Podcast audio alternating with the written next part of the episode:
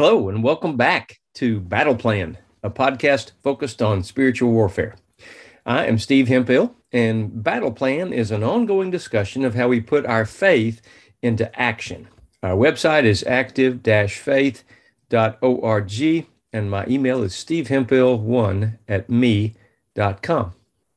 In our last episode, we talked about an Arkansas haunted house. Today we have another edition of God's Power for our daily battles. This one is for January 9th.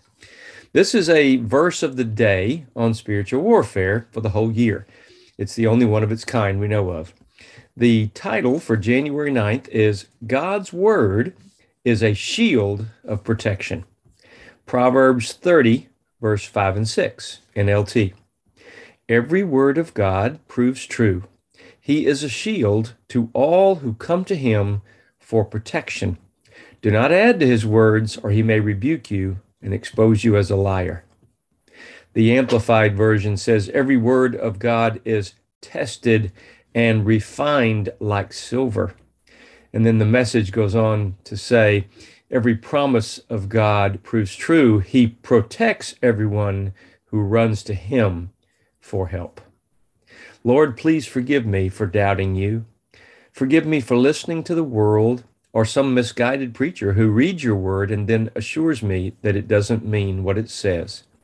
Remind me, Lord, that there will be they will be exposed as a liar and that your word is truth. Help me to never uh, think of add things to your holy word. Thank you for being my shield of protection in the heat of my daily battles. In Jesus' name, amen. So, in light of today's thoughts, let me suggest part of your personal battle plan might be to run to God for the protection you need. Let prayer be your first response instead of your last resort. See you next time on Battle Plan. We'll talk about how we need to forgive in order to be forgiven. And let me remind you to keep praying because prayer works. God loves you, and I love you. Have a great day.